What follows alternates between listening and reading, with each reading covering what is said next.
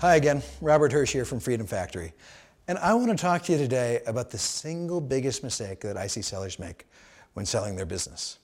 Now, in business, you know, there's simple and there's complex. And I think we all know the Einstein quote about, you know, any fool can make it more complex. It takes a real genius to make it simple. And when we go to sell our business, the one thing that I always tell the sellers is simplify, simplify, simplify.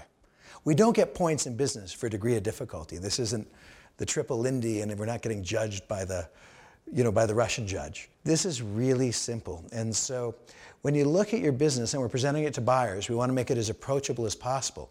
So many businesses develop their own lingo, their own slang. It's very difficult to understand. Well, at Company X, we call it blank. And I said, well, why don't we call it what the industry calls it? I said, no, Robert, I'm not sure if you understand our business is different than the 99 other businesses that are similar to ours. Uh, and so on and so on, et cetera. So when you're looking at your business, what I want you to do is look at it from the outside in and pretend you're explaining it to your teenage, your teenage son or daughter and explain it in terms so that they can understand it. Because if they can understand it, the buyers are going to understand it and that's going to be reflected in the valuation. Remember, simplify, simplify, simplify. And if you need any help with it, just give us a call at Freedom Factory and we'll go through anything you want to.